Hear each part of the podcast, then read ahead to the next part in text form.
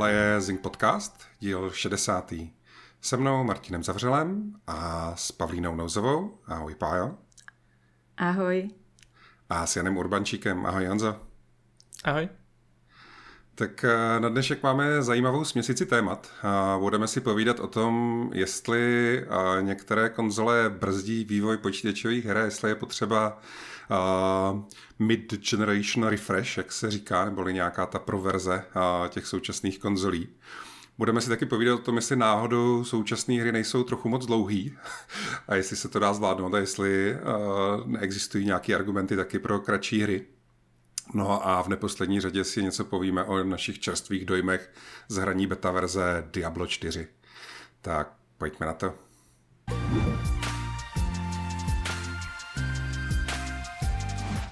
Takže první téma, o kterém se dneska budeme bavit, je údajný PlayStation 5 Pro. O nějakém novém modelu PlayStation 5 se mluví už minimálně několik měsíců.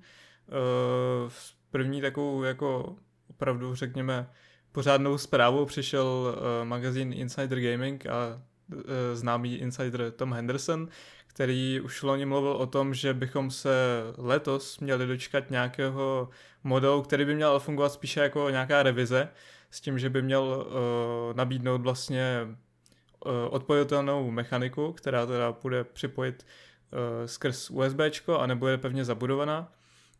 Ale to má být skutečně revize, která jenom má jakože fungovat uh, jako levnější model na na výrobu pro Sony především, ale jinak tam nebude žádný výkonnostní nárůst. Nicméně, před pár dny přišel opět Insider Gaming a Tom Henderson s tím, že je ve vývoji ještě jeden model a tentokrát už to skutečně označuje jako ten PlayStation 5 Pro, jako ten upgrade z toho dosavadního modelu, který by měl přinést nějaký výkonnostní nárůst. Zatím teda ale neřekl žádné podrobnosti, pouze, že podle jeho zdrojů by měl vyjít někdy na konci příštího roku, takže ještě to nějakou dobu potrvá a dávalo by to asi smysl vzhledem k tomu, že se už nějakou dobu objevují zprávy o tom, že další konzole přijde na trh asi až v roce 2028, takže by to v podstatě bylo přesně uprostřed té aktuální generace. Eh, co se týče teda nějakého toho výkonu, nebo co vůbec máme od toho očekávat, tak zatím opravdu těžko říct.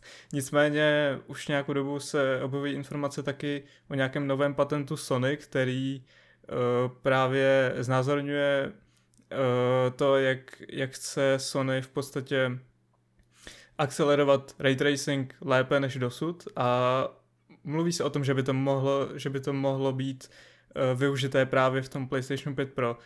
Nicméně skutečně těžko se zatím odhadují podrobnosti, jestli využijou novější architekturu, jako momentálně a DNA 3, která vyšla před pár měsíci, nebo zůstanou u té staré a pouze to uh, vyrobí na nějakém novějším procesu. Těžko soudit.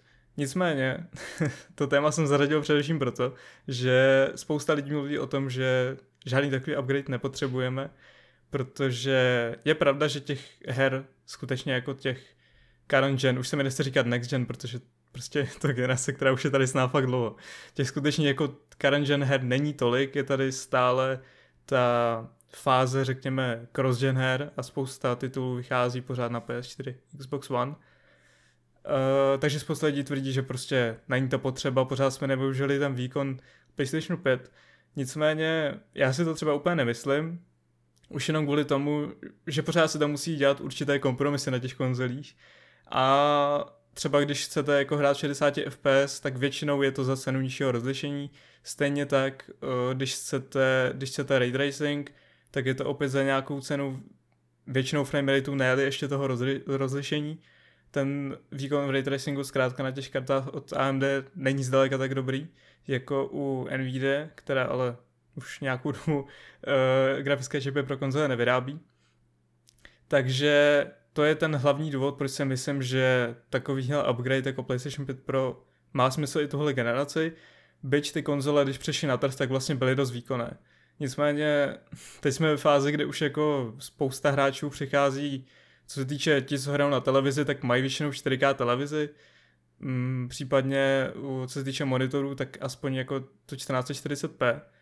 takže si myslím, že bychom eh, se měli dostat do fáze, kde i ty konzole budou schopné ideálně v těch 60 fps, eh, samozřejmě nejlépe v tom 4K, ale aspoň tam 1440p, ten, eh, ten výkon jako dodat. A nemyslím si, že u těch základních modelů je možné, aby tam vůbec ty hry v 60 fps za pár let ještě běžel, běžely.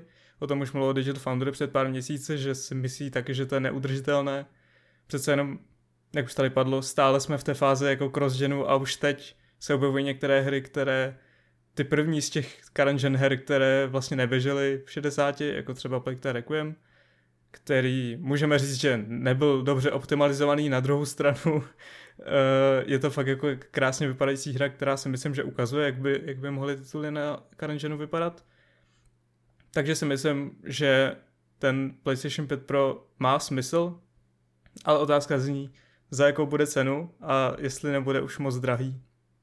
A jestli se nakonec to vůbec vyplatí.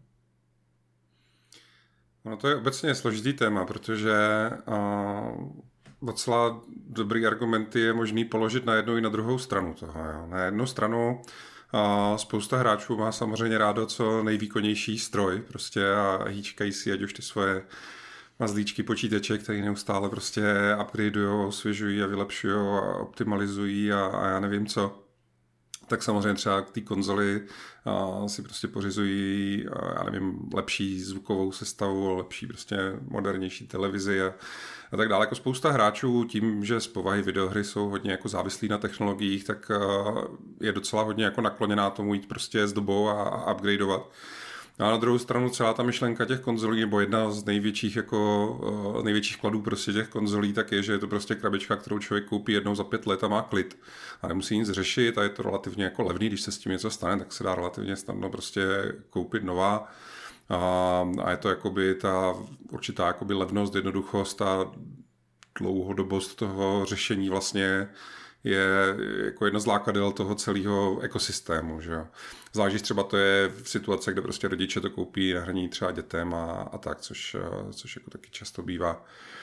No, takže uh, ty argumenty jako existují tam, tam a teď samozřejmě právě pak jsou spousty těch dalších argumentů, že jo. Nedávno jsme tady měli kauzu, kdy uh, už jsem teďka přesně, co to bylo za vývojáře, tak uh, začal tvrdit, že důvod, proč uh, Xbox uh, vlastně One verze jako není nebo je spožděná, tak je, že ne, ne Xbox One, ta Xbox Series, Series S, S, ten jo, jo, Series S, ten, ten menší, jakoby levnější a současný Xbox, takže že přece jenom se na něj jako dělá složitěji, a že jako jsou tam prostě nějaké ty omezení cítit a že to teda tím pádem nějak jako komplikuje a možná jako do nějaký míry brzdí prostě ten vývoj těch, těch titulů. Je pravda, že zrovna na Zingu jako máme pár takových neustále se vracejících jako lidí v komentářích, kteří pořád se vysmívají prostě těm konzolím za to, že to neutáhnou prostě těch 4K60, že, že se to propadá. Teďka mě fakt jako úplně mě dojalo, když prostě uh, někdo jako napsal úplně obrovskou esej prostě do komentáře pod recenzi Resident Evil 4 o tom, jako jak ta hra je prostě úplně jako mizerně jako udělaná technicky a odbytá, že to vůbec nevěží a já nevím, jo, prostě v tom režimu výkonu na jako Uh, jestli se občas propadne o 10 frameů z těch 60, jako jednou, jednou za dlouhou dobu. Já, já jsem si to ani nevšiml, jo, se s tím VR, tak, takže jako je to, je to těžký na to, na co to odpovědět, protože samozřejmě pak je jako nějaký, uh, já nevím, nechci říct úplně jako riziko nebo něco, ale pak se může stát, že to dobře, tak vyjde prostě pro verze konzole. Ty hry uh, budou na ní prostě jakoby cílený, optimalizovaný, když člověk bude hrát na těch, na těch starších konzolích, tak, uh, tak to může začít přinášet uh, z nějaký negativní věci. Já si pamatuju ke konci uh, PlayStation 4 generace, Uh, vlastně ještě člověk hrál nějakou z těch úplně jako potom už jako těch bleeding edge prostě nejnovějších her typu Last of Us 2 nebo, nebo myslím, že i Ghost of Tsushima nebo tak, tak jako by ono to, ten starý PlayStation to nějak v těch třeba 30 snímcích jako utáhl, ale prostě ty větráky se z toho mohly zbláznit, že jo? to byl takový ten známý efekt toho, že ta konzole prostě dělala zvuk opravdu jak stíhačka, když startuje, že prostě se mohla jako zbláznit, aby to nějak utáhla, a, což jako není úplně příjemný, že jo? pokud prostě člověk není zrovna v situaci, že teda ochotný si nasadit nějaký kvalitní sluchátka s odlučněním a podobně, tak je to prostě faktor, který mu do nějaký míry jako kompromituje třeba ten herní zážitek a tak. No ale je to, jak říkám, jo, to o tom by se dalo mluvit strašně dlouho a ta moje pointa je, že jako existují důvody pro i proti a není na to podle mě jako jednoznačná odpověď, jestli jako už nastal ten čas a jestli uh, to prostě bude dobře nebo, nebo nebude dobře. No. No, ještě jako... se vrátím k tomu Xboxu Series S, protože se ho tady zmínil. Ono je to docela opět aktuální téma, nebo respektive není to tak dlouho, co výváři Baldur's Gate 3 napsali vlastně zprávu, že ta hra nevíde na Xboxu a že je to kvůli tomu, že, eh, nebo aspoň zatím nevíde na Xboxu, a že na té verzi zatím, pracují. Zatím. A, a že to je kvůli tomu, že tam nefunguje multiplayer, co jsem teda byl v podobě split screenu, že to je problém to implementovat. A jako vše nasvědčuje tomu, že to je právě kvůli tomu, že to nemůžou rozběhnout na, na Xboxu Series S.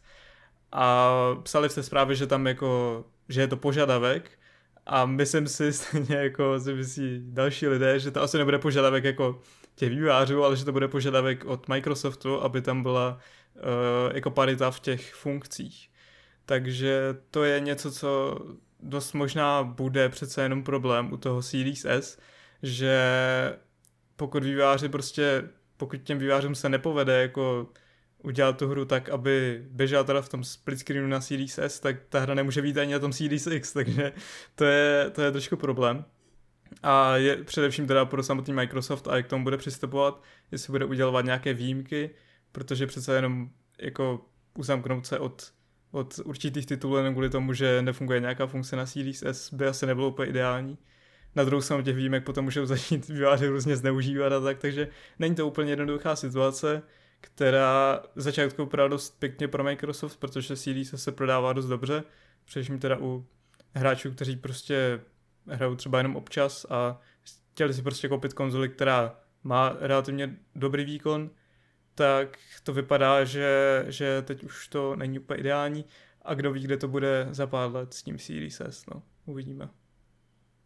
No já se přiznám, že Series S mám doma, protože uh, jakoby já jedu, nebo hlavně mám jako PlayStation a Switch, ale pořídili jsme si přesně Series S, protože jako pár her tam přece jenom je. Teda nevím, co se stane, až tam zkusím pustit Starfield, jo, ale bude to takový aspoň zajímavý test.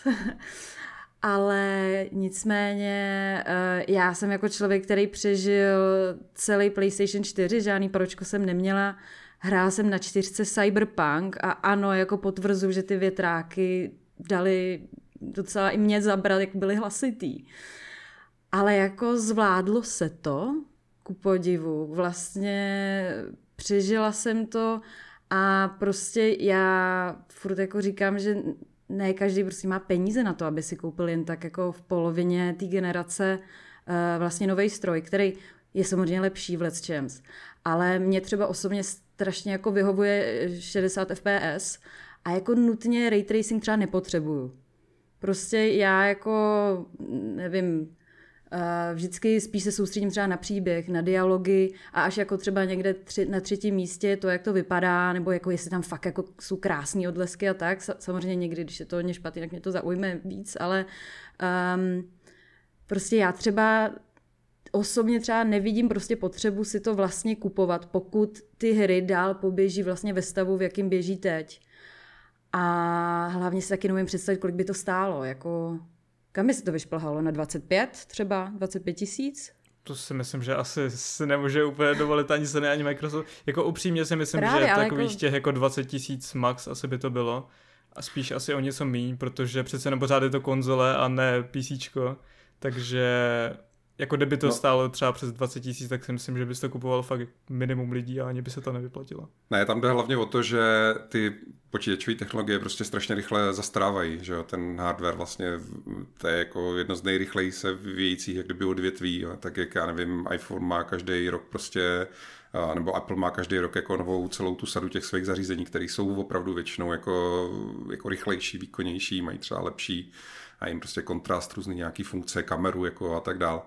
A, tak ty počítače jako jsou úplně to samý, non-stop prostě vycházejí jako rychlejší, výkonnější komponenty a to a ta myšlenka není jako, že když vyjde Pročko, tak protože je výkonnější než ta původní PlayStation 5 nebo Xbox Series X konzole, takže musí být jako dražší. Ta myšlenka je, že ono to vyjde o několik let později, kdy teoreticky už jako ta cena těch původních uh, konzolí spadla, protože zastaralo třeba 3-4 no, roky. To je ten, ten problém u téhle generace, že to tak úplně není. No, no protože... to, to se dostáváme k tomu, jasně, to jsem chtěl zmínit, že vlastně jako tahle generace je hodně poznamenána taky tím, že kvůli vlastně covidu byl jako hrozný nedostatek součástek, nedostatek jako toho zboží, takže prostě uh, si to nestihlo pořídit tolik lidí, kolik vlastně jako by chtělo. Teprve teď se nějak dostáváme do stavu, že začíná ta saturace uh, toho trhu ve smyslu, že kdo chce mít novou konzoli, taky má. Tak teprve teď to jako se vlastně naplňuje. Máme určitě spoustu hráčů, kteří si opravdu PlayStation 5 koupili třeba letos a při představě, že jako několik měsíců po té třeba, co si ho koupili, takže vlastně vyjde jakoby uh, lepší verze, tak je to, je to takový zahrávání si trochu možná jako s tou dobrou vůli a trpělivostí těch hráčů, že jo? protože um, jako ne všichni jsou takový, že to mají, jak se říká, lidově na háku, prostě někteří uh, hráči tady ty věci hodně prožívají, když mají pocit, že jakoby nějaká platforma v uvozovkách jako zradila, uh, nebo se jako zachovala vyloženě jako nepřátelský, tak prostě jsou schopní kvůli tomu třeba přesedlat na tu konkurenční, že jo, nebo, nebo tak, takže určitě jako to je taky faktor, no. No, jako je to, je to s tím těžké, protože skutečně to vždycky bylo tak, že, že ty modely postupně klesají na té ceně po pár letech, Nicméně jsme v situaci, kdy jednak první byl ten nedostatek a jednak je tady několik faktorů, které způsobily to, že ty ceny těch čipů šly dost nahoru, což vidíme především teda u grafických karet, kde je to jako úplně šílené, když se porovnáme s tou předchozí generací. A u těch konzolí je to taky vidět, ostatně Sony vlastně navyšovala cenu PlayStation 5 loni. A místo toho, aby šla dolů. A bylo to i u jiného hardwareu, tuším, že, tuším, že ten MetaQuest 2 se taky zdražoval, takže jako myslím si, že kdyby vyšel PlayStation 5 Pro, i když až příští rok, takže by byl určitě dražší než ten základní model PlayStation 5, ale nemůže být dražší o tolik, protože pak už by si to nikdo nekoupil. Takže je to i ze strany Sony docela náročné to vykompenzovat. Jinak ještě jsem se chtěl vrátit k tomu ray tracingu, protože vlastně chápu, chápu tenhle pohled a když je ta implementace taková jako nijaká, řekněme, když je to skutečně jenom nějaké ty odlesky a tak, tak s tímhle souhlasím, taky to nějak nepotřebuju. Na druhou stranu jsou, ty hry, jsou tu hry, které ten ray tracing dokážou implementovat velice, velice dobře a to se bavím už především jako o nasvícení a různých, řekněme, podrobnějších věcí, než jenom ty odlesky, jak vždycky eh, se porovnávaly různé ty kaluže a podobně, tak to skutečně jako není to, v čem by ten, e, není to jediné, na co by ten ray tracing měl použít. Já myslím si, že pořád nejlepší příklad je ten Fortnite, ačkoliv jako, jo, je to prostě uh, multiplayerová hra, populární, ale uh, skutečně, teda, původně teda ani vypadá tak nějak jakože normálně, ale když tam potom to updateovali do toho Unreal 5.1, přidali ty technologie Lumen Night, tak to vypadá fakt krásně a ukazuje to, co bychom mohli dostat v těch hrách s Unreal Engine 5, kde už teda ten ray tracing podle mě bude právě kvůli tomuhle dost důležitý. Takže uvidíme, jak to, jak to dopadne.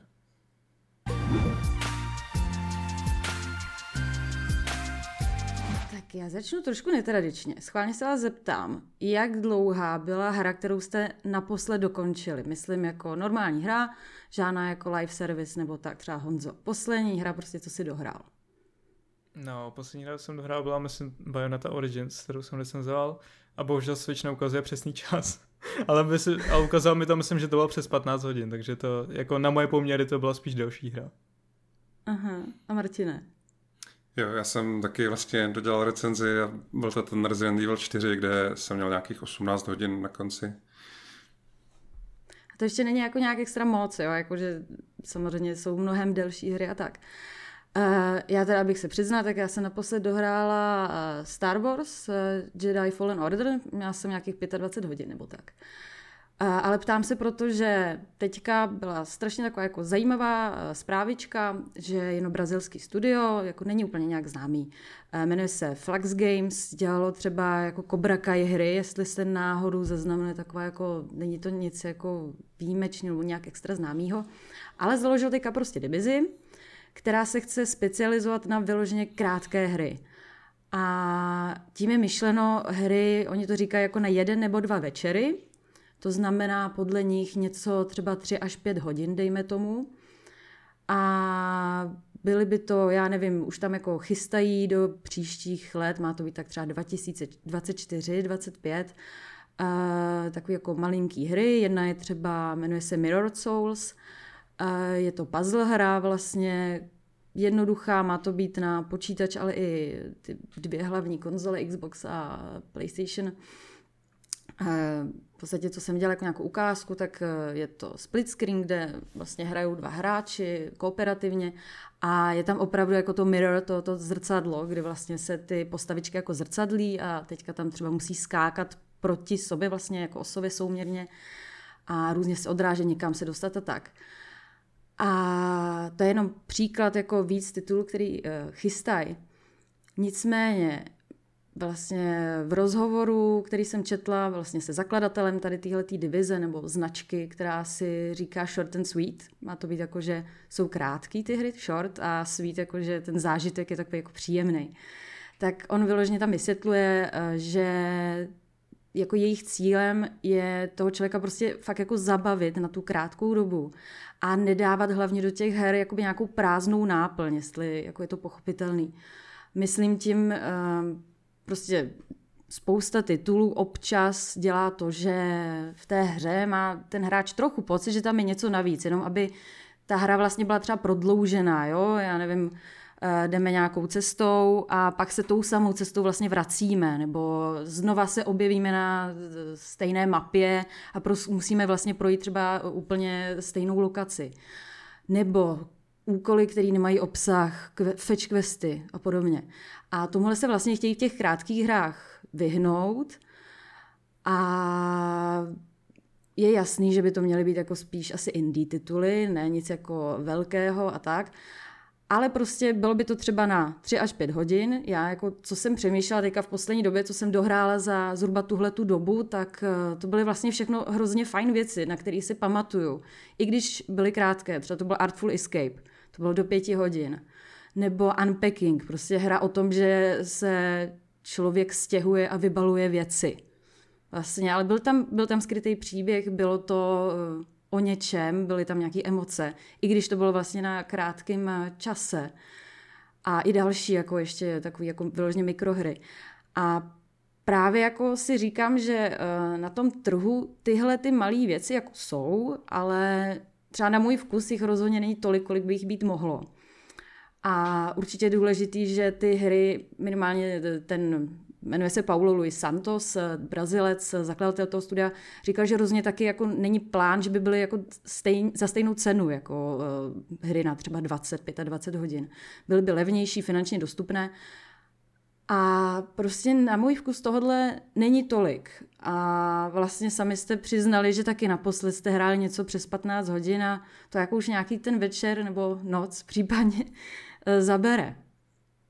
Tak si říkám, jako zahrál byste si teďka něco prostě jen tak, jako nevím za kolik by to bylo, třeba pětistovku na pět hodin. Jo, hele, úplně v pohodě. Jako vím, že asi jsem v tomhle menšině, ale nemám rád takové to porovnávání jako uh, cena lomeno čas, protože pro mě to také prostě není.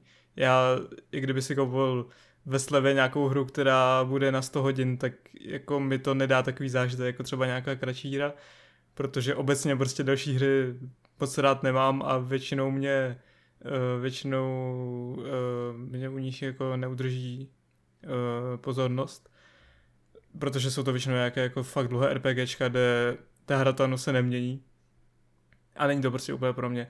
Jsou tady i výjimky, jako třeba moje milované, moje milovaná série Ace Attorney, což je prostě vizuální novela, adventura, která si mě vždycky udrží tím příběhem a úžasnou hudbou, takže tam jsem schopný trávit desítky hodin, protože ty příběhy jsou dost dlouhé.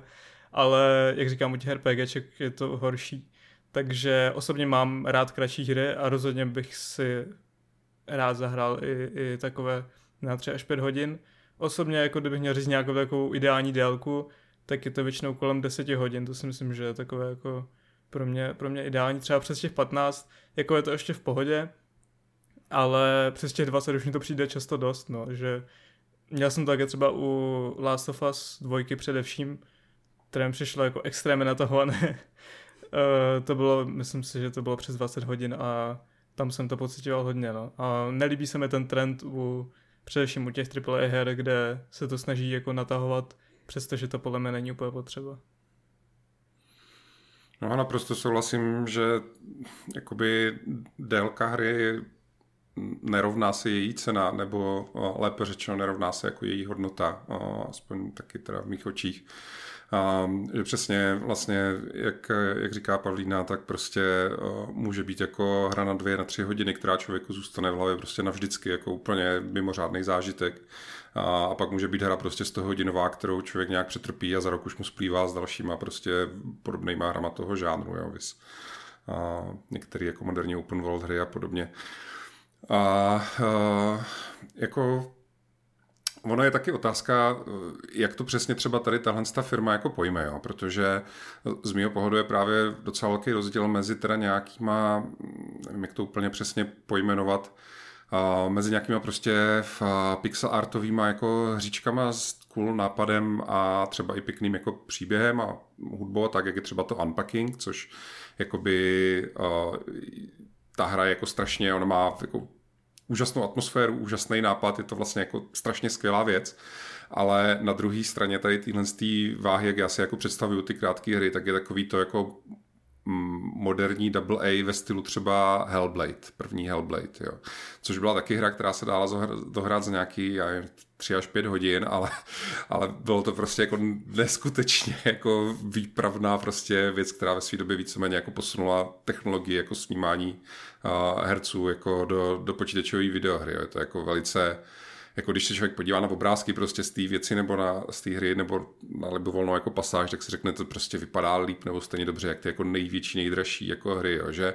A tím se zpátky vracím jako k té otázce nebo k tomu názoru, že jako na té délce zas tak moc mně vlastně třeba jakoby nezáleží, mě spíš záleží na tom, jestli ta hra buď to teda má nějakou jako super chytrou jako myšlenku, nebo ve mně vyvolá hodně silně nějakou emoci, ať je to prostě strach, smích, dojetí, to je jako jedno, jo. Zvlášť ty, zvlášť ty artový, takový ty, takový ty indie hry právě kratší, já nevím, ve i třeba jako Journey bych sem zařadila tak, tak dokážou jako hrozně silně vyvolávat emoce. A navzdory tomu, že to je prostě relativně krátká věc, tak, eh, tak to jako ti tvůrci tam kolikrát jako dokážou, dokážou z člověka dostat prostě emoce, které ani ty jako obrovský 100 hodinový opusy jako nezvládnou, jo. takže strašně záleží na tom, co ta hra je, no. A jinak jako samozřejmě jako člověk, který do nějaký míry se živí jakoby hraním a hodnocením her, prostě recenzováním, tak uh, se vždycky trochu vyděsím, jako když uh, přistane prostě na recenzi nějaká ta věc, který člověk jako předpokládá, že to budou strašní desítky hodin. Jo, teďka třeba aktuálně jako velký porot je prostě dát do, dokupy recenzi na japonský RPGčko Octopath eh, Traveler 2, což je jako úplně jako úžasná hra, ale má jako přes 100 hodin prostě. a to je jako, to, to je prostě... I když to člověka extrémně baví, a dokáže si třeba nějak ohnout ten svůj jako životní styl a kalendář, že tomu fakt jako může věnovat prostě kolik času jako chce, kdy chce, prostě fakt se o to jako může ponořit a tak. Tak stejně jakoby v nějaký hodině prostě 90, 100, 120 jako tak už uh, už je to jako trošku únavný, jo. už je to prostě takový člověk, eh, by se třeba chtěl někam posunout nebo hrát i jiný hry, jo, nebo, nebo tak a, a většinou ale zároveň ten příběh třeba jako zrovna nějak graduje a tak. Jo. Stejně tak, já třeba, že jo, hodně často lidem doporučuju tu personu, ale ta Persona 5 opravdu taky nejde dohrát pod 100 hodin prostě, jo. A Elden Ring je další dobrý příklad, jo. Já vím, že mě teďka se budou nějaký hardkojáři smát a říkat, ha, nejrychlejší speedrun prostě Elden Ringu je za 56 minut, jo. A já to vím, já se na ty speedruny dívám, mě to jako baví, a, ale a, když to hraju já, nebo to prostě hraju třeba s přáteli, tak se snažím jako a, tu hru hrát tak, že nevynechám žádný kousek toho světa, vychutnávám si tu atmosféru, čtu si popisky těch předmětů a bum, najednou tam mám taky 100 hodin prostě. Jo. A je to jako, e, zase je to spojený s dalšíma věcma, jakože v určitým okamžiku si člověk uvědomí, že ty hry dneska už jakoby já si myslím, že ty hry už dneska nejsou tak drahý, jak to bylo dřív. Já jsem ještě jakoby zažil takovou tu éru, kdy člověk si fakt musel koupit tu fyzickou prostě krabičku s tou hrou Nemohlo si to někde stáhnout prostě z internetu a ty krabičky jako často, zvlášť na ty konzole, prostě tak už tehdy stály 2000 korun. A zvlášť, když byl člověk prostě mladší, tak si mohl dovolit koupit jednu k narozeninám a druhou k Vánocím a pak to musel nějak vyměňovat s kamarádama v průběhu roku prostě. Jo. Dneska, když se podíváte jo, na, to, na všechny ty slevové akce na Steamu, ale i, já nevím, na ty možnosti, jako je PlayStation Plus a Xbox Live a podobně prostě, a, tak jakoby hraní jako nemusí být drahý. Fakt se dá jako hrát skoro zadarmo nebo klidně úplně zadarmo zadarmo, ale jakoby peníze už nejsou jako to hlavní, co je prostě problém jakoby pro hráče, ale spíš je to právě ten čas. Je to právě ten čas, protože všichni máme ve svém životě toho času omezené množství, ať už ve dní nebo napříč celým tím životem. Měli bychom si jako dávat pozor na to, aby jsme ho dávali tam, kde se nám dobře zúročí a kde se nám vyplatí. Jo. Já třeba zrovna jsem přesně ten Magor, který, tak jak to řekl prostě Charles Bukovsky, najdi si, co miluješ a nech se tím zabít, takže já jako věnuju velmi nezdravý množství času hraní videoher, uh, ale i tam, i třeba když už dobře, když už to jako hraju ty videohry, tak se samozřejmě mám nějaký svůj, jako by vyloženě, že jo, manažerská deformace, tak vyloženě Excelový tabulky prostě, kde mám ten svůj backlog sepsaný prostě s těma rozblanýma hrama v těch šuplících, že až jako dopíšu tady ty recenze, tak bych si konečně mohl zahrát tady tu hru ze dva, z dvě generace staré platformy, ke který jsem se prostě nedostal. Jo. Je, to, je to otázka. No. Takže um, Kdybych to měl si nějak uzavřít, tak vlastně jsem čím dál jakoby opatrnější na všech frontách, když prostě vidím, že se na mě řítí, mým směrem řítí nějaká hra, která po mně bude vyžadovat jako příliš velký časový závazek. Jo, je to z mnoha důvodů, je to prostě, ty hry to dneska fakt umějí a umějí to nejenom ty velký prostě RPGčka, 100 hodinový a tak dále, umějí to obzvlášť všelijaký ty live service, prostě never ending jako, uh, jako hry. Oni to fakt dělají hrozně dobře, já nevím, prostě Genshin Impact, a to dělá hrozně dobře Destiny, to dělá jako hodně dobře. Jsou to fakt hry, kde prostě je hrozně snadný a do toho prostě zapadnout, nebo konec konců ten Fortnite, jo, pro mladý ten Fortnite je, teď tuším někde byli jako ohledně toho ve světě soudy, že je to příliš návykový pro děti, jo. Takže um, koukám na to jakoby opatrně a když vlastně teda tím pádem se je oznámená nějaká nová hra, ti tvůrci řeknou, jako, že to půjde dohrát třeba po těch 20 hodin, tak vlastně mám z toho jako radost. Jo. A stejně tak, když někdo řekne, že to je třeba 10 hodin, tak nemám pocit, že hmm, to bude nějaký ošízený, to asi nestíhali udělat. Jo. Prostě 10 hodin měla spousta jako Uh, velice slavných, velice kvalitních her. Jo. Radši si zahraju jako dobře vybalancovaných, uh, dobře dávkovaných prostě 10 hodin, než než uh, nějakou nastavovanou kaši, kde budu nerad vzpomínat na, na nějaký ten jeden level, který se tál příliš dlouho, nebo se už opakoval a tak. Jo. Třeba slavný případ tohohle je ten uh, Alien uh, Isolation, který jako všichni se zhodli, že ta hra byla jako úžasná, je skvělý nápad, skvělý provedení, všechno, ale táhla se zbytečně dlouho. Takže všechny ty skvělé nápady a tak dále se furt jako opakovali, furt opakovali, pak už to bylo prostě únavný a už člověk jako chtěl, aby byl konec. Vlastně se to jako mohlo člověku i třeba zprotivit, mohl jakoby prokouknout příliš to AIčko a ty triky vlastně designový, které tam byly a tak. Jo. Takže um, myslím si, že u, videoher stejně jako některých jiných věcí platí, že prostě um, rozumná délka není vždycky ta nejdelší. Ne? Jako já nemám problém úplně s těma 100 hodinovými RPGčkama, ale nemám ráda, když jako je tam hrozně vidět, že nějaký ten obsah je tam vyložený jenom proto, aby mohli říct, je to 100 plus hodin, jo? že uh, přesně je tam bambilion prostě nějakých fetch questů, nebo teďka třeba teda, ať řeknu konkrétní příklad uh, u těch Star Wars, tam je vyloženě vidět, uh, nebo vyloženě mi tam vadí, jak jako člověk zabíjí čas tím, že se vrací že tam není možnost rychlocestování, což teda myslím, že říkali, že v tom druhém dílu vylepšili, nebo umožní to tam, ale tam fakt člověk hrozně tráví času tím, že jde zpátky stejnou trasou a pak se na tu planetu třeba ještě znova vrátí a znova jde úplně stejnou cestou vlastně po třetí a zase po čtvrtý na zpátek.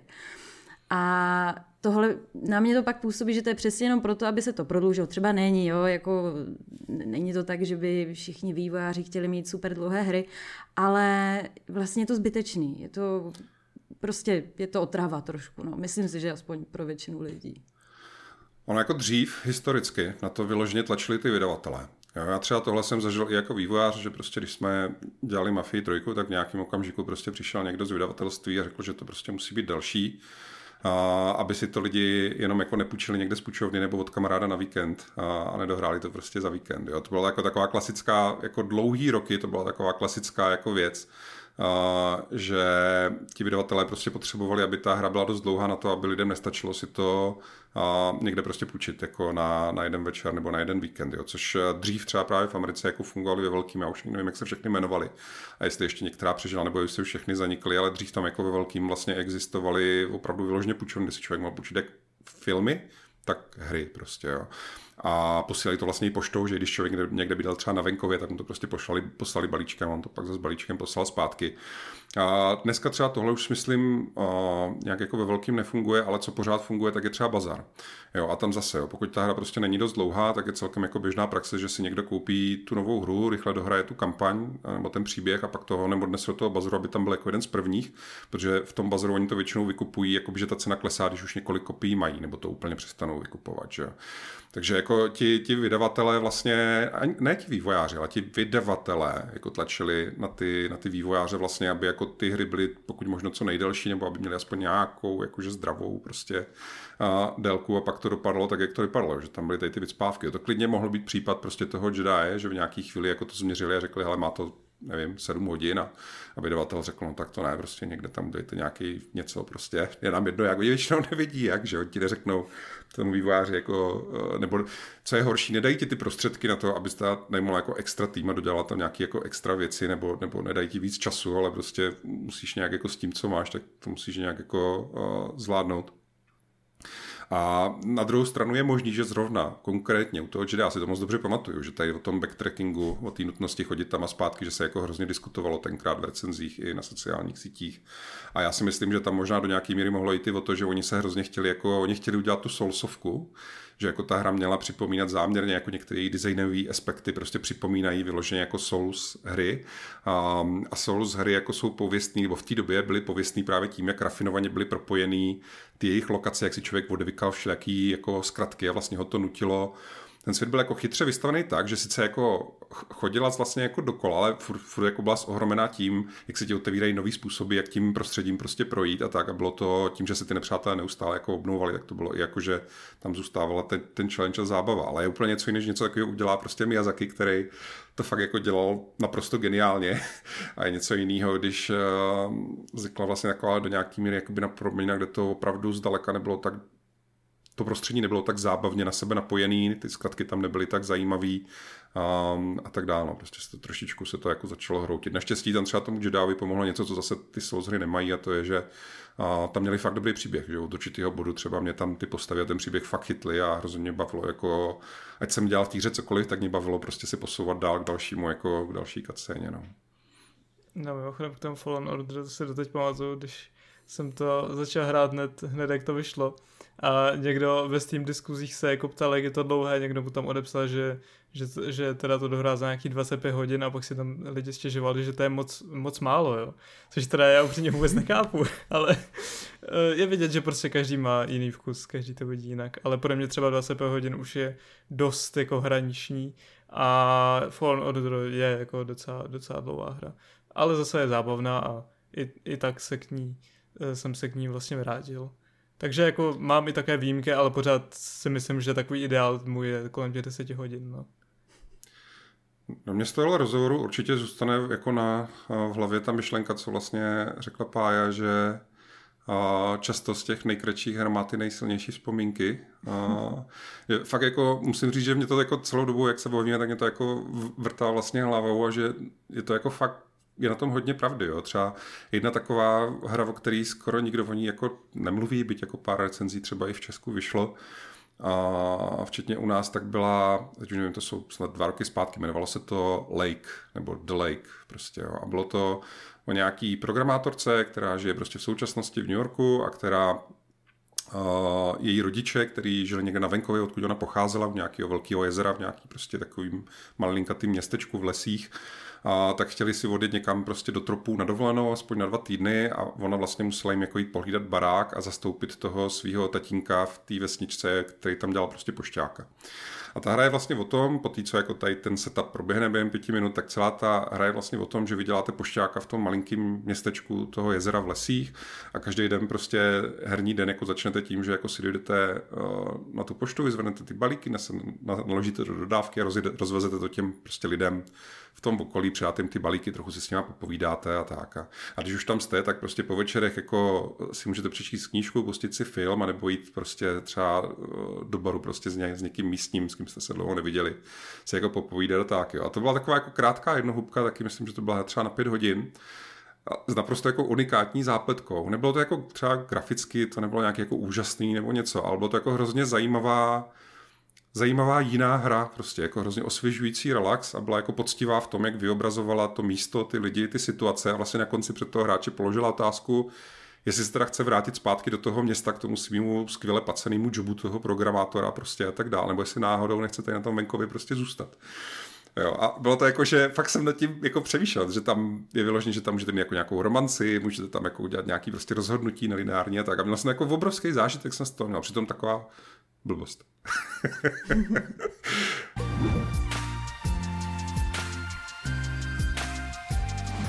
Na závěr teda, ať si popovídáme taky o nějaké vyloženě čerstvé, o nějaké vyloženě čerstvé hře.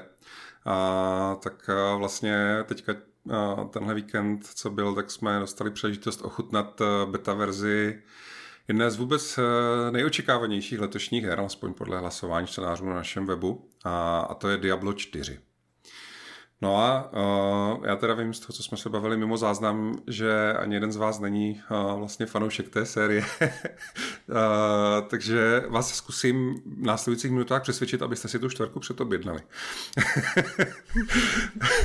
ne, uh, takhle. Já jako uh, se sérii Diablo mám mám k ní velice blízko a je to prostě v době, kdy vlastně Blizzard dělal právě uh, ty svoje, začínal rozjíždět ty svoje klasické řady, prostě kdy udělali Warcraft 2 a Diablo 1, tak já už jsem byl jejich fanoušek, chodil jsem teda tenkrát do počítačové herny, uh, kde si vlastně člověk platil jako za hodinu, aby si mohl zahrát na výkonným počítači, protože jsem neměl tak výkonný počítač doma. No ale byli jsme tam z toho jakoby úplně pav, jednak teda z toho, že vlastně jako někdo udělal jako satanistickou videohru, kde jako se stupuješ do pekla vlastně zabít jako ďábla. Takže ten první Diablo opravdu, a to je jako důležitá, pro tu sérii je to jako důležitý téma, jo, protože ona vlastně opravdu začala jako extrémně takový jako ponurej, ponurej horor tady hodně těžil jako z té vlastně biblický uh, vize toho, jako co ďábel je, přestože ta hra se neodehrává na planetě Zemi a není to jako skuteční jakoby prostě andělé z Bible a Bůh z Bible a, a ďábel z Bible, ne, ne, je to jako, oni to mají tak nějak jako chytře vohnutý, aby si s tím mohli dělat jako, uh, co chtějí, aby se nějací třeba náboženští fanatici do nich neopřeli, takže oni mají vymyšlenou svou vlastní mytologii, je to nějaký fiktivní svět Sanctuary, je to takový trošku jako jiný ďábel, než ten prostě z té Bible, ale ve skutečnosti ho jako v mnoha ohledech připomíná. No ale ten první díl právě jako měl extrémně podrobnou atmosféru a, a byl jako byl vyloženě jako děsivý. No a jedna jako z velkých kritik, vlastně, která se potom na tu sérii snesla s tím prozatím posledním třetím dílem, tak byla, že právě to tak ponurý nebylo. Že to bylo takový hodně pestrobarevný a prostě, že to jako hodně ztratilo z té děsivý a temné atmosféry, kterou původně ta série vlastně hlavně v té jedničce, ale i v té dvojice měla. No a třeba v tomhle ohledu jakoby ta čtverka jako velmi citelně se vlastně vrací zpátky k těm svým základům, k tomu prvnímu a druhému dílu. Já jsem viděl některé fanoušky to právě komentovat ve stylu, jakože jo, konečně prostě po prvních dvou skvělých hrách dostáváme tu další. Že jako úplně, někteří ti fanoušci úplně jako odmítají se bavit do té trojice. Byť, byť ta trojka jako spoustu věcí později jako spravila s datadiskem a tak. Takže tohle třeba, pokud jde o tu atmosféru, o to jakoby míň pestrobarevný vlastně mm, prostředí, návrat prostě k té ponorosti, tak opravdu se jako uh, si dali tvůrci hodně záležité, hodně se jim to aspoň z toho, co jsme zatím mohli vidět, povedlo. No, jedna z nejzajímavějších věcí na té hře je, že vlastně v minulosti ty Diablo hry fungovaly tak, že ten příběh byl vyprávěný uh, extrémně působivýma, tak jak to Blizzard prostě umí, předrenderovanýma filmečkama mezi jednotlivýma kapitolama té hry. A teďka vlastně v té čtverce, tak tam úplně nově, tam jako navíc k tomuhle, co tam je taky, tak tam mají přímo jako v tom engineu té hry vlastně renderovaný jako in-game filmečky a mají jako hodně často, jo, že je nějaká důležitá interakce mezi postavama a jim se stoupíte na dno dungeonu a tam je nějaká postava, kterou znáte jménem, tak už jako podlehla tomu zlu a obětuje se tam někde na oltáři a teď vy se ji snažíte nějak přesvědčit, aby to nechala a podobně, tak je to jako zpracovaný vyloženě jako filmeček, jo, s tím, že v tom engineu, což a má tu hlavní výhodu, že v těch filmech vidíte tu svou postavu. Jo, že uh, vlastně máte větší vztah jakoby, k té postavě, kterou si jako vyberete a kterou ovládáte. Klasicky, jak je to ten Diablo, tak si můžete vybrat prostě Barbara, který všechno rozseká nějakýma prostě sekrama, rozmlátí kladivama. Můžete si vybrat čarodějku nebo čaroděje, prostě všechny postavy mají obě dvě pohlaví. Takže můžete si vybrat prostě čaroděje, který uh, se sílá blesky nebo oheň nebo všechno jako zmrazí. Můžete si vybrat uh, já nevím, jak vlastně přeložit správně rouga, jako z, z, zloděje nebo něco takového, který prostě... Darybák uh, přece. Da, darybák, a darybák, darybák jedna. jedna že? tak prostě darybáka, který všechno uh, rozseká nožema, uteče, než se po něm někdo stihne vohnat. A vlastně co zatím v té betě je vidět, ale ještě ne, není hratelný, vlastně taky ještě je tam nekromancer, nebo bude tam ještě nekromancer a který samozřejmě má tu svou nějakou partičku oživnutých koster a tak dál. A pak je tam ještě druid, který zase sebou má nějaký zvířata, myslím, že vlky a možná i nějaký další. Um, jako Diablo vlastně já třeba patřím k těm lidem, kteří jako původně si tu sérii zamilovali a hráli ji kvůli příběhu. Jo. Je to trošku, jako mám strach to říct, že spousta lidí vám řekne, jako, ale to nejsou zase tak příběhové hry. Jo. Pro mě prostě byly. Jo. Mě jako bavil hrozně ten lore. Jo. Třeba když v té době, v 98. roce, když vyšla vlastně ta verze Diabla 1 pro PlayStation, takže jsem si ji konečně mohl prostě uh, pořídit a hrát doma, že jak jsem vysvětloval, tak tenkrát jsem neměl na výkonný počítač, tak oni do té PlayStationové verze přidali, že tam uh, jeden nějaký z těch herců tak tam prostě předčítal vlastně ten, jak tady by byly ty obrovský obsažný manuály k těm hrám, tak tam byl právě ten jako lore, ta historie toho světa a tak. Jo. A v té konzolové verzi právě jako tam jako doslova hodiny tam prostě přečítal jako herec v tom menu jako bonus, tak tam prostě přečítal tu historii toho světa. Já jsem to jako poslouchal po nocích a byl jsem z toho úplně jako pav. A pak jako vždycky, když jsem našel nějaký meč, tak jsem říkal, jo, to je to jméno toho hrdiny z těch legend, prostě jo, po něm se jmenuje tenhle meč a tak. A, a i na tu vlastně Diablo 4 se jakoby hodně těším kvůli té kampani. Já jsem ten typ, který si to prostě chce zahrát kvůli té kampani, chci vidět všechny ty nádherné filmečky, chci prostě uh, dojít do toho pekla znovu jako toho ďábla prostě porazit. A pak se uvidí, no, protože vždycky tady ty hry mají jakoby dvě části. Jedna je právě ta příběhová kampaň, kterou si můžete zahrát buď to sami, nebo to můžete hrát vlastně s kamarádama uh, online, anebo na konzolích je u té čtvrky vlastně gaučový kop, který z nějakého důvodu to vypadá, že není na počítači, a uh, po té, co to jakoby dohrajete vlastně ten příběh, tak se ale otevírá to, co spousta jako věrných fanoušků té série vám řekne, že je na ní nejdůležitější. A to je prostě ten endgame grind, který tady tyhle ty jako akční RPGčka s lootem, prostě to je jejich jako uh, to je prostě, to je to, to, je to hlavní. Jo. A je pravda, že Diablo v tomhle tom vlastně stanovil tak nějak jako všechny ty pravidla tady toho žánru, všechny takové ty věci o tom jako barevným kódování různých úrovní toho lutu, ale i všaký pokročilý nápady, jako že si do toho vybavení můžete vsunovat prostě nějaký uh, runy nebo, nebo mm, vzácný kameny, který vám jako dál vylepšují její vlastnosti, nebo to, že třeba některé části toho vybavení prostě ladí spolu a mají nějakou jako synergii, všechny tyhle ty věci.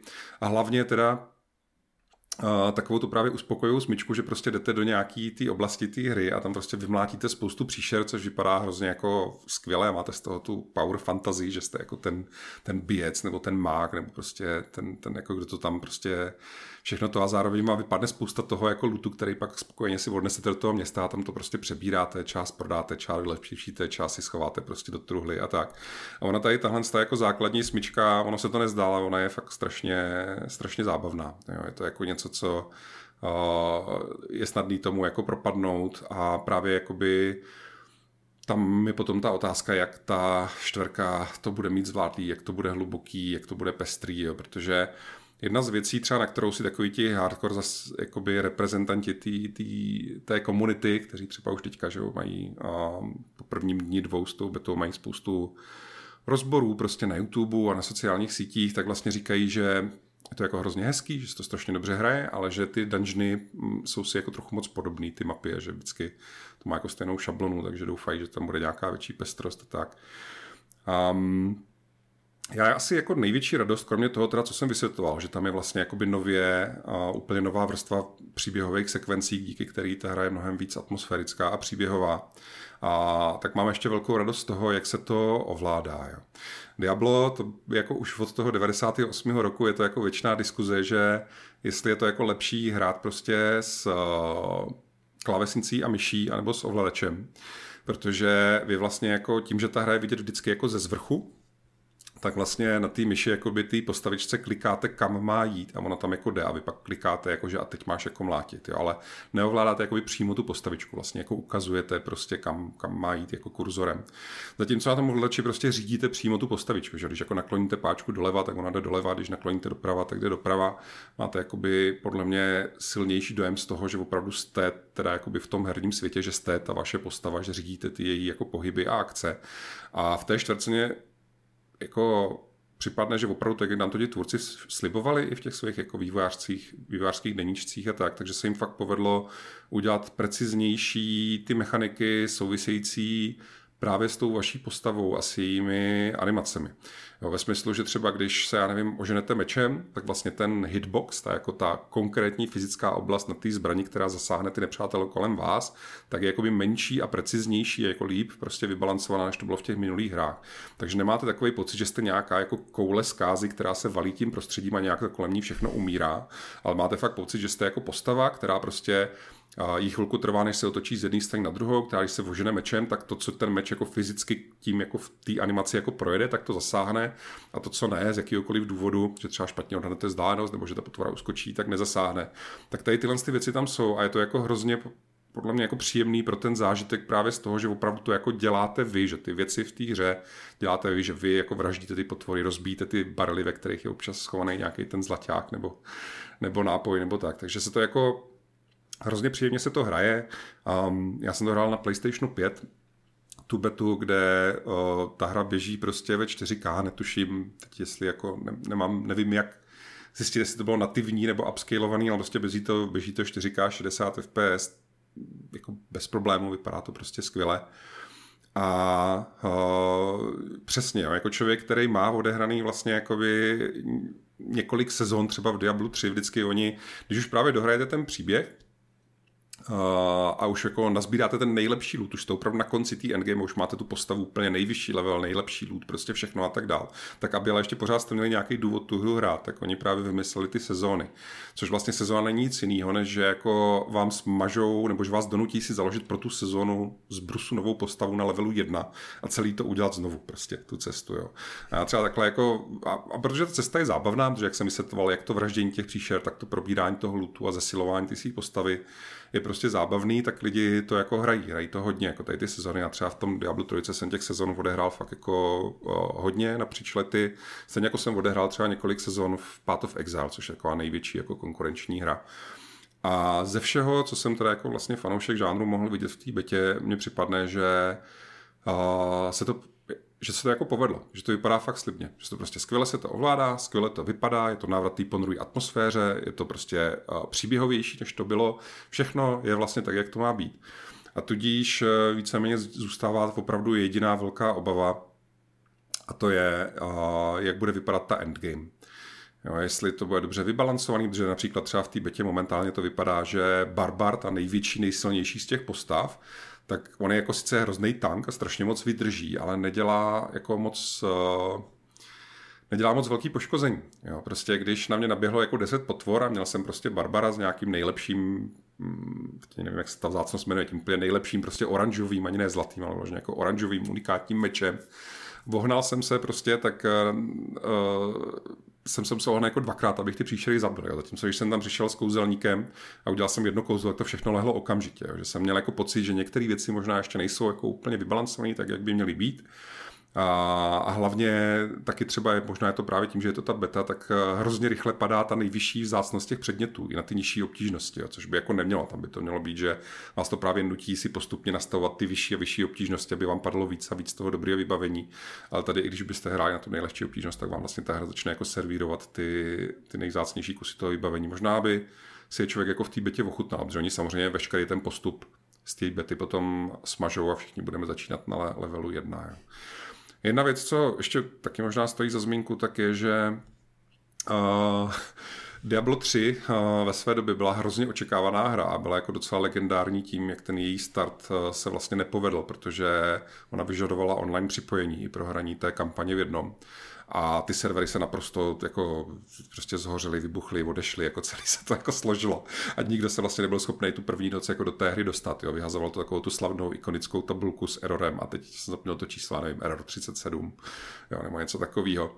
A je to takový jako memíčko, jo, protože často tady u těch jako velkých her, sérií, které mají miliony fanoušků, který se na to jako hrozně dlouho se na to, roky se na to těší, tak ty lidi se na to prostě vezmou dovolenou, domluví se třeba, nevím, s rodinou, aby, já nevím, hlídání dětí, prostě domluví se s dalšíma jako přátelama, že prostě se na to vyhradí tu noc, ten víkend a tak, a když potom nejste schopní se do té hry dostat nejenom první hodinu, ale ani druhou, ani po zbytek večera, nebo třeba ani druhý den, což toho Diablo 3 se fakt dělo, tak je to prostě je to jako velký mrzení, je to jako velká nepříjemnost, velká ostuda. A bohužel teda musím říct, že navzdory tomu, že ta beta tenhle víkend byla jenom pro hráče s předobjednávkou, což znamená, že Blizzard naprosto přesně věděl, jaký čísla jakoby, hráčů má očekávat. A tak ty servery to ty první hodiny jako nezvládaly. Jo. Já sám ten první večer, když jsem to několikrát zkusil zapnout a několikrát mě to řeklo, jo, jsi v řadě, vydrž ještě 178 minut. tak musím říct, že jsem to jako s úsměvem vypnul a šel jsem rád něco jiného, jo, že navzdory tomu, že jsem se rád jako těšil ve chvíli, kdy mě prostě jako nějaká hra řekne, jako počkej několik hodin, než budeš moct začít hrát, taky jako poděkuju a do jinam, jo. A Uh, oni dokonce jako vývojáři se omlouvali, měli prostě, že jo, na, o, na Twitteru a podobně, tak psali, že to není jako, že, ne, že to není, že byli nepřipravení, že to je, že došlo k nějakým jako nečekaným chybám a že údajně nějaký teda jako bug, nějaký jako technický problém způsobil, že to logování neprobíhá tak, jak by mělo a že ty fronty jsou kvůli tomu delší. Jo. A já nevím, no, já jsem jako nechci jako říkat konkrétní firmy, ale jako ve své vývojářské kariéře jsem jako pracoval s nějakýma velkýma vydavatelama prostě na live service hrách a měli jsme velké debaty právě o tom, že oni často jako čelí takovému tomu dilematu, že vždycky tu hru na ten jako začátek chce ochutnat víc lidí, než v ní pak vydrží. Třeba po prvním prostě týdnu nebo, nebo něco takového. Jo. A prostě nachystat, prostě zaplatit, zprovoznit jakoby tu serverovou infrastrukturu a je jako velmi drahá, jako složitá věc a že vlastně se jakoby moc nevyplatí, když eh, ten první náraz je citelně větší než potom ten běžný provoz eh, o něco později, tak se jakoby nevyplatí tomu vlastně se přizpůsobovat, jo? Že, že jako záměrně vlastně se začíná jako rovnou teda do nějaký míry poddimenzovaný s tím, že hold jako první dny to bude jako problém a pak to jako přirozeně nějak jako opadne ten problém. Mě by fakt zajímalo, jak to bylo tentokrát, protože O Diablo 4, jak říkám, jo, nám to v lednu v anketě nejočekávanější hra čtenářů magazínu Zing, tak nám to málem vyhrával, myslím, že to byla nějaká druhá nebo třetí pozice prostě mezi těma 80 hrama, co jsme tam jako v té hitparádě měli. Je vidět, že to je jako strašně očekávaný. Když si zapnete PlayStation, tak vlastně oni mají to, že vám ukazují ten PlayStation Store, tak vám ukazuje, jaký jsou momentálně nejpředobjednávanější hry, které se chystají k vydání. A ten Diablo tam jako spolehlivě svítí poslední měsíce non-stop na prvních třech místech, jo. že tam je jako na prvním místě svítí normální edice, na druhém místě svítí zlatá edice, na třetím místě svítí platinová edice. A uh, je vidět, že jako ten zájem o to je obrovský.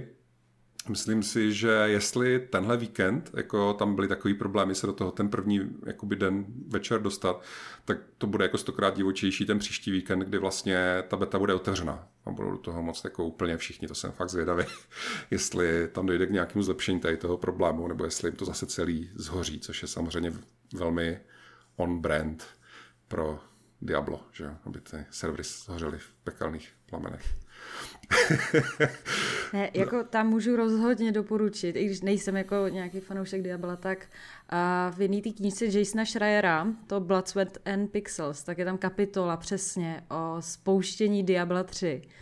A je tam úplně úžasně popsaný, jak oni aspoň to samozřejmě tvrdí, jo, ale jak z toho byli hrozně překvapený, že tohle jako nečekali. A teď je tam popsaný těch několik hodin toho totálního pekla, teda pro ty vývojáře, když řešili ty chyby a ty servery a snažili se z toho teda jako vyhrabat někam nahoru a nakonec se to teda jako víceméně povedlo, nebo snad jakž takž povedlo. Ale to je fakt úplně, to je prostě dobrodruž, dobrodružná kapitola, strašně jako akční na to, že to je vlastně jenom o spouštění Diablo 3.